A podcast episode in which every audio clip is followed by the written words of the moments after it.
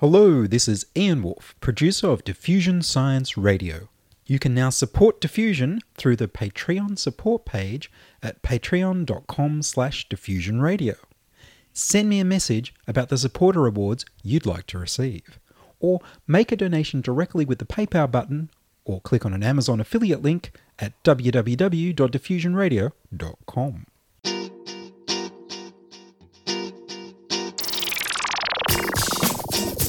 Diffusion, the international science radio show. We have a bouncer on the doors of perception.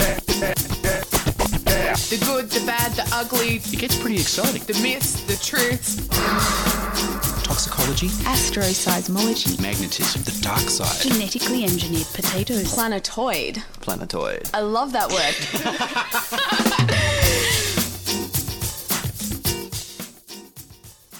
Hello and welcome to Diffusion. Sit back and relax while we inject weird and wonderful science directly into your brain.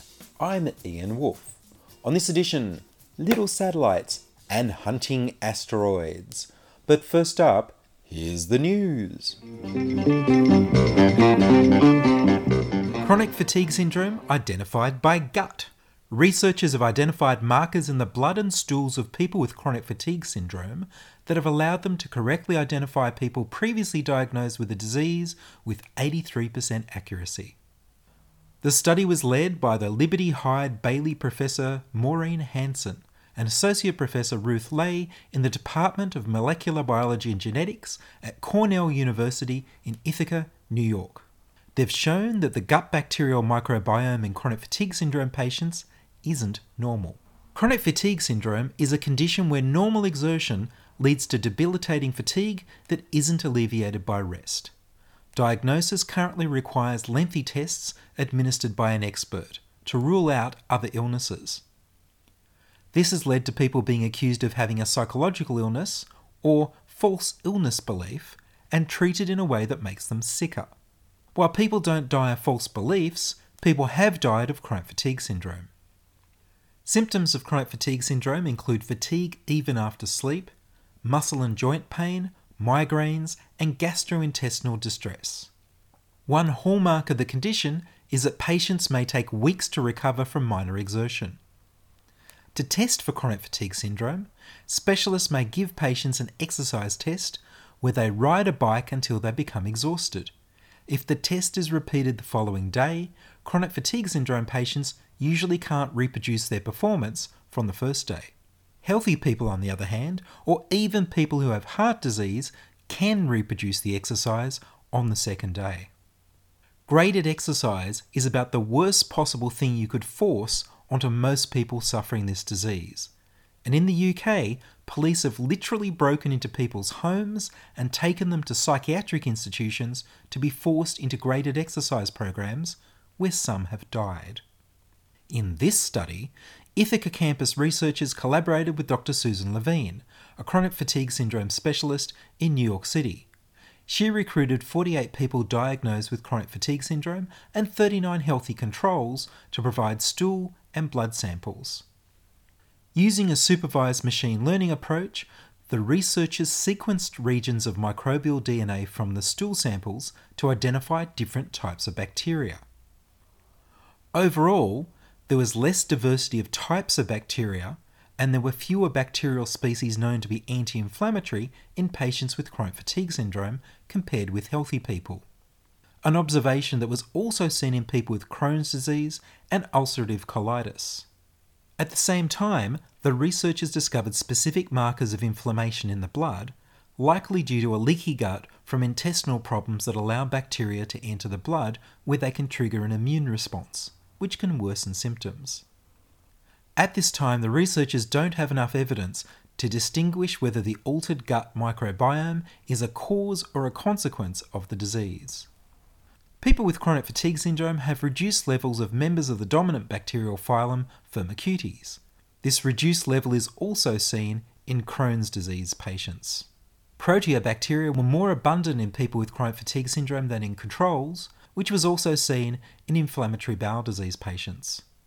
In the same way, there's a severe reduction in the amount of anti inflammatory Faecalibacterium, which is also reduced in people suffering inflammatory bowel disease and ulcerative colitis.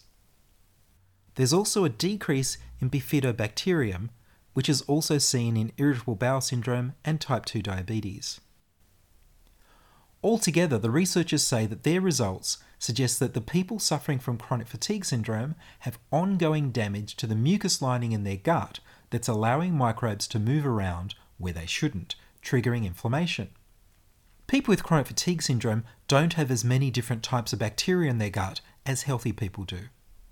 A better idea of what's going on with these gut microbes and patients might allow clinicians to consider changing their diet using prebiotics such as dietary fibres or probiotics to help treat the disease. Therapies aimed at reducing local inflammation, restoring gastrointestinal tract immunity and integrity, and modifying the intestinal microbiome may help reduce chronic fatigue syndrome symptoms. The team will next look into replicating the study with a larger group and investigate the role of fungi and viruses in the guts of people with chronic fatigue syndrome and how they differ from healthy people. The paper was titled Reduced Diversity and Altered Composition of the Gut Microbiome in Individuals with Myalgic Encephalomyelitis, Chronic Fatigue Syndrome, and was published in the journal Microbiome.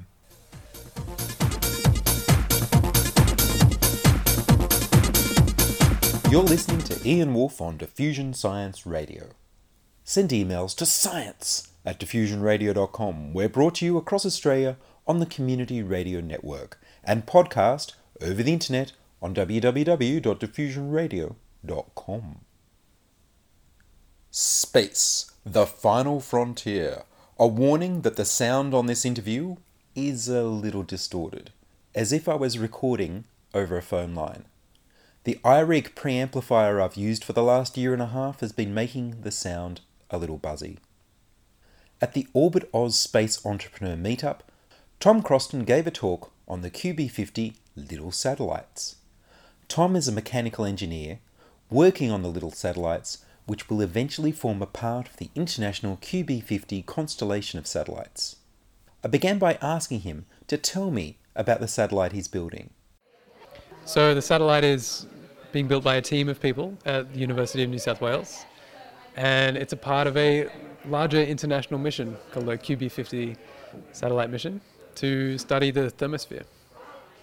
And when we talk about a little satellite, how little is this sort of? It's a CubeSat, right? Yeah, it's little. It's um, roughly the size of maybe a shoebox, maybe as long as a shoebox, but about 10 centimeters by 10 centimeters. But it fits a lot into it. Packs a real punch. It's a very, very science dense spacecraft. So you're sending it up into the thermosphere? Yeah, so until now, the thermosphere is a relatively unexplored part of the atmosphere. It's hard to reach with an atmospheric balloon. It's very difficult to take in situ measurements with, with observation satellites. So it's being launched from the ISS at an altitude of about 330 kilometers. From there, it will, its orbit will decay and its altitude will drop lower and lower. And in that time, it's going to take measurements at various altitudes, but mainly between sort of 90 and 300 kilometers, which is a very, very unstudied part of the atmosphere at this point. Yeah. And so, what sort of things are you going to be studying? So, there's various instruments in the QB50 mission. In the case of UNSW, the payload is a ion neutral mass spectrometer, which will be looking for the density of both atomic and molecular oxygen, as well as molecular nitrogen and nitrous oxide, which are all pretty abundant at this altitude. But it's also going to be measuring the temperature too. So, both important data sets that we don't quite have yet. When this satellite is launched with all its little payloads on board, how are you going to orient it when it comes out of the ISS? Hopefully, when it's deployed from the ISS, it won't be tumbling too much. It'll be a relatively stable piece of spacecraft. If it is tumbling a little bit, there is a, a unit inside the spacecraft called a, a which is two perpendicular electromagnets which, when activated, work against the Earth's magnetic field to apply a torque in two directions. And this can help to detumble and stabilize the satellite. It can take a, quite a long time, though. It could take two or three days before it's in a stable attitude. And how does your little satellite transmit its information back to you? So on board there is a UHF antenna and a and a transponder. Anyway, it's got it's got a an, an, a GomSpace nanocom subsystem which transmits data via the antenna back to a ground station here on Earth. There are actually three ground stations: one here in Sydney and one in Strasbourg, France, and then perhaps one in Colorado. I'm not sure. And how long will the satellite live for before it burns up? We're not quite sure. It's hard to nail down an exact figure, but it should be between 12 months and 18 months expected. But it's hard to it's hard to say for sure. And how's it powered? It's solar powered. There's roughly six solar panels, and these six solar panels charge two batteries on board, and we're mostly certain that this will be enough power to keep the satellite running and to run all the payloads effectively. And in your talk, you had a whole slide about why this is important. So I, I think this is important because there is a growing there's a growing expectation that commercial space will be a viable industry within the next 10, 20 years. Uh, so there is a, a, growing need for small spacecraft and a, a growing, growing necessity for this technology. And these two satellites that are being built domestically can demonstrate to the rest of Australia and the rest of the world that we have uh, the means and the ability to design these satellites domestically, and we're ready to be a part of the growing industry worldwide, and we're ready to to contribute some new innovation and, and new science because Australia has a history of being a very innovative country. We have a history of being we have we have a history of contributing very ingen- in, ingenuous, ingenious ideas to various things, and I think space could be the same. So this really is a message to to Australia and everyone else that we can do it, we have the ability, and we are doing it. I think there's still a lot of unknowns out there with these with these spacecraft, and I think that it's fantastic that we're being involved because I think there's there's still a lot of interesting challenges and a lot of interesting problems that can still be are still out there to be solved when it comes to small spacecraft.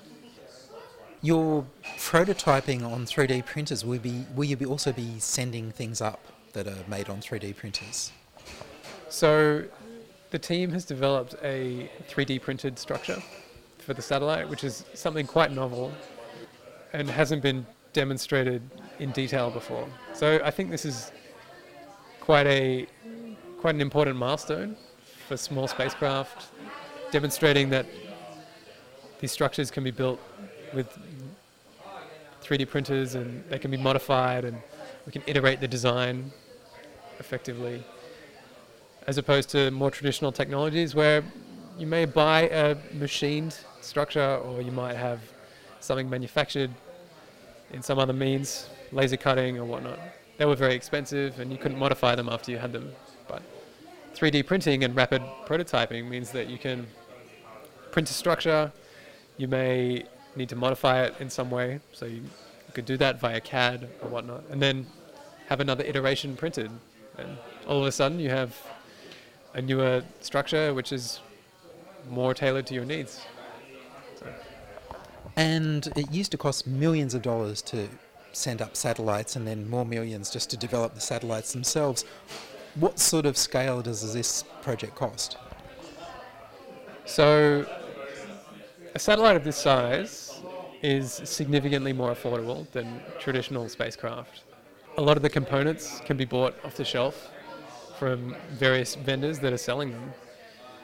a lot of the work on this particular spacecraft has been done in-house, so the cost has been minimized in that sense. But so it, it can still be quite expensive. The mission will probably cost something similar to a European sports car, but that's nothing compared to traditional spacecraft or traditional missions. So uh, I think it's an important demonstration of very cost-effective space hardware.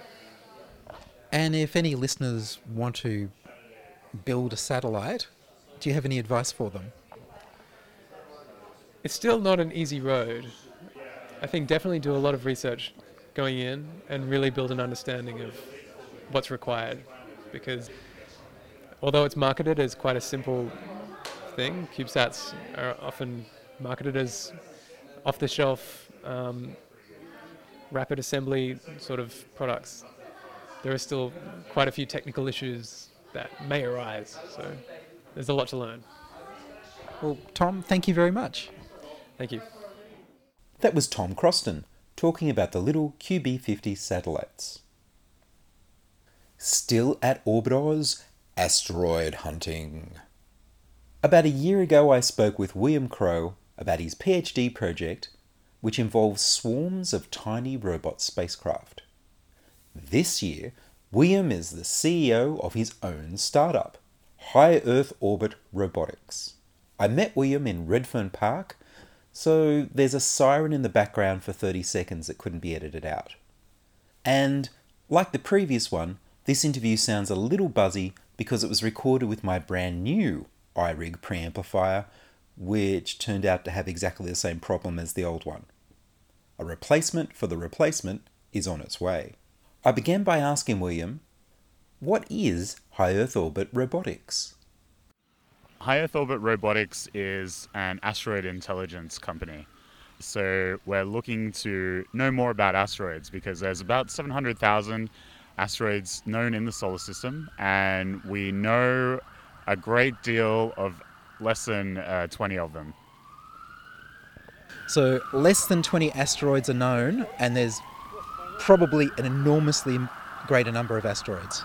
Well, it, it's more like uh, 20 asteroids have detail known about them. So they've been photographed uh, close up, and we know something about what they're made up of, things of that nature.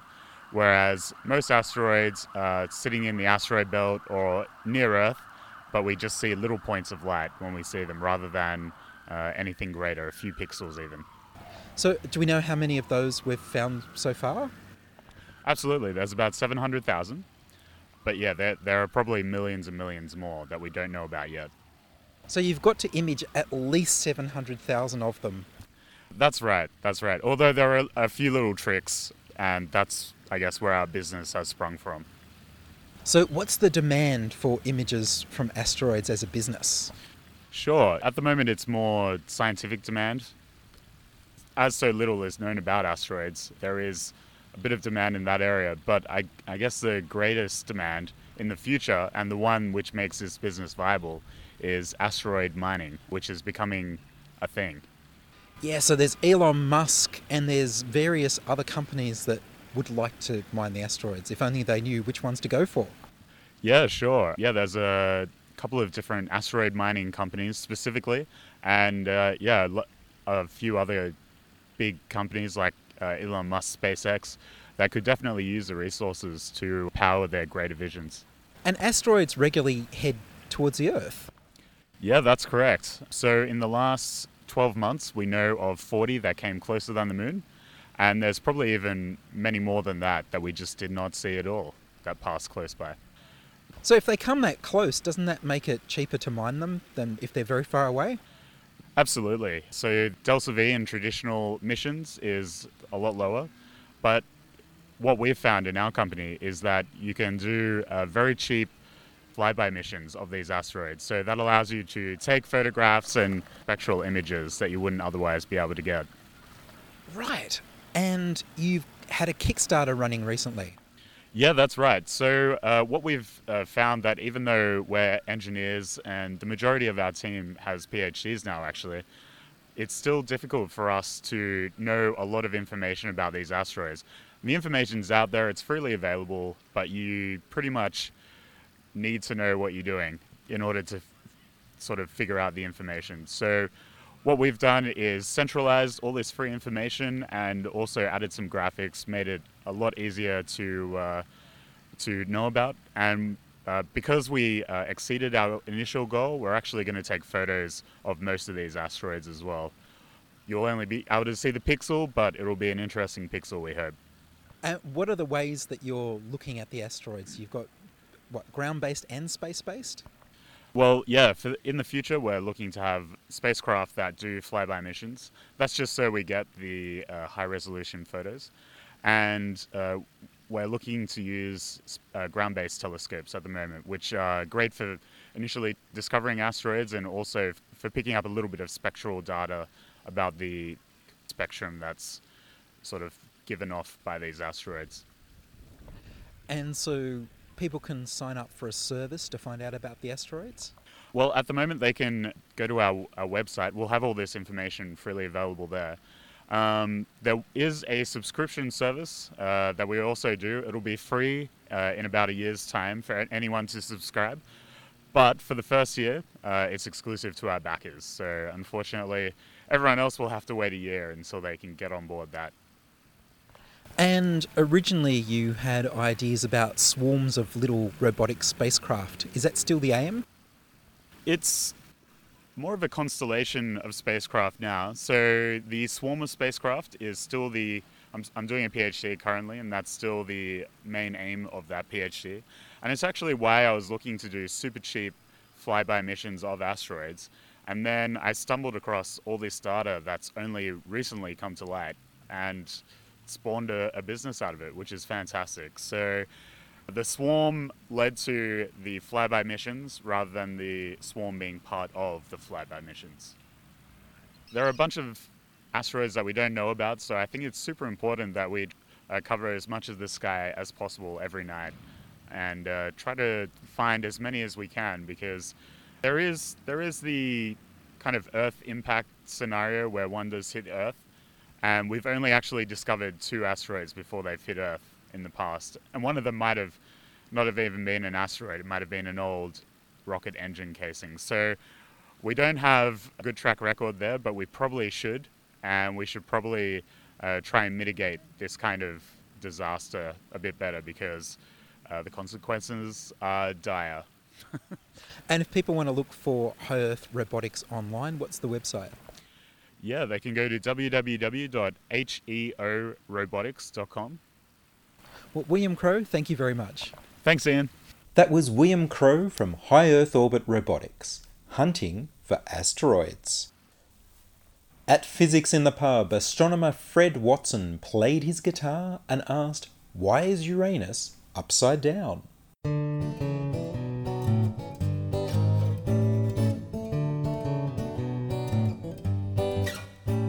Why is Uranus upside down?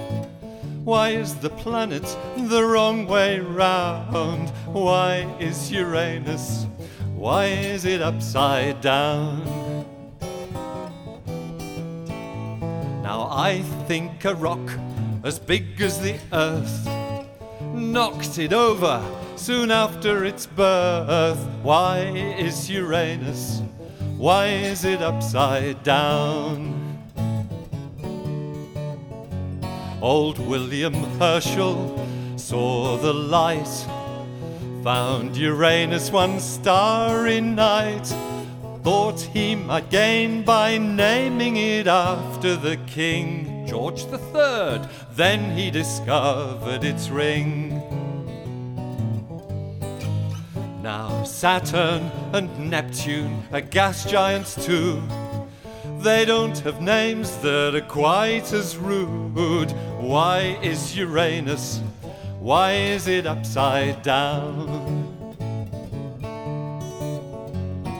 What's in a name is often said, and I ought to know with a name like Fred. But Uranus is a name that's always been fatally flawed. Why didn't they just call it George? So why is Uranus upside down? It's too ashamed of its proper noun. That's why Uranus, that's why it's upside down. Poor old Uranus, it always wears a frown. How is Uranus? Why is it upside down? That was Why is Uranus Upside Down from Fred Watson's album An Alien Like You. Visit fredwatson.com.au for more. That's all from us this week on Diffusion. Would you like to hear your own voice on radio? We need more people contributing stories to Diffusion. Send your contributions, standing ovations, helpful suggestions, and donations to science at diffusionradio.com. That's science at diffusionradio.com. And please do send me an email so I know you're listening and you'd like to hear more episodes. Please like the Diffusion Science Radio page on Facebook and rate us on iTunes. Tell your friends. Follow me on Twitter at Ian Woolf. Check out the Patreon page, patreon.com slash diffusionradio. Checking production was Charles Willock. I produce Diffusion, which is broadcast around Australia on the Community Radio Network, including 8CCC in Alice Springs and Tennant Creek, 2NVR in Nambucca Valley, and 3MBR in the Mallee border districts of Victoria and South Australia. Diffusion is syndicated globally on the National Science Foundation's Science 360 internet radio station and also on astronomy.fm. Subscribe to the podcast on the Diffusion website www.diffusionradio.com. That's www.diffusionradio.com and check the website for links, photos, and videos from this week's show. If you enjoyed the show, then you can explore more than 850 previous episodes archived on diffusionradio.com, where the shows are labeled by keywords so you can focus in on the stories you want to hear. Subscribe to the Diffusion YouTube channel at youtube.com slash c slash Diffusion Radio. I'm Ian Woolf. Join us inside your audio device of choice for more science wondering next week on Diffusion Science Radio. Science is fun. It helps you to learn, to know, and to appreciate. When you study science, you may go on field trips. You discover the marvelous interrelationships between all living things. You learn to read the history of the earth as it is written in rocks and fossils. You find out what makes things tick. Everything from a molecule to a living organism. In the study of science is found the most useful and satisfying knowledge of man. Knowledge of his physical world, its past, its present, and its future. And in your moments of relaxation, now and in the years to come, you will find the study of science leading you into fascinating pursuits photography, collecting. Why study science? Study science because you will find in the study of science a richer, more rewarding life.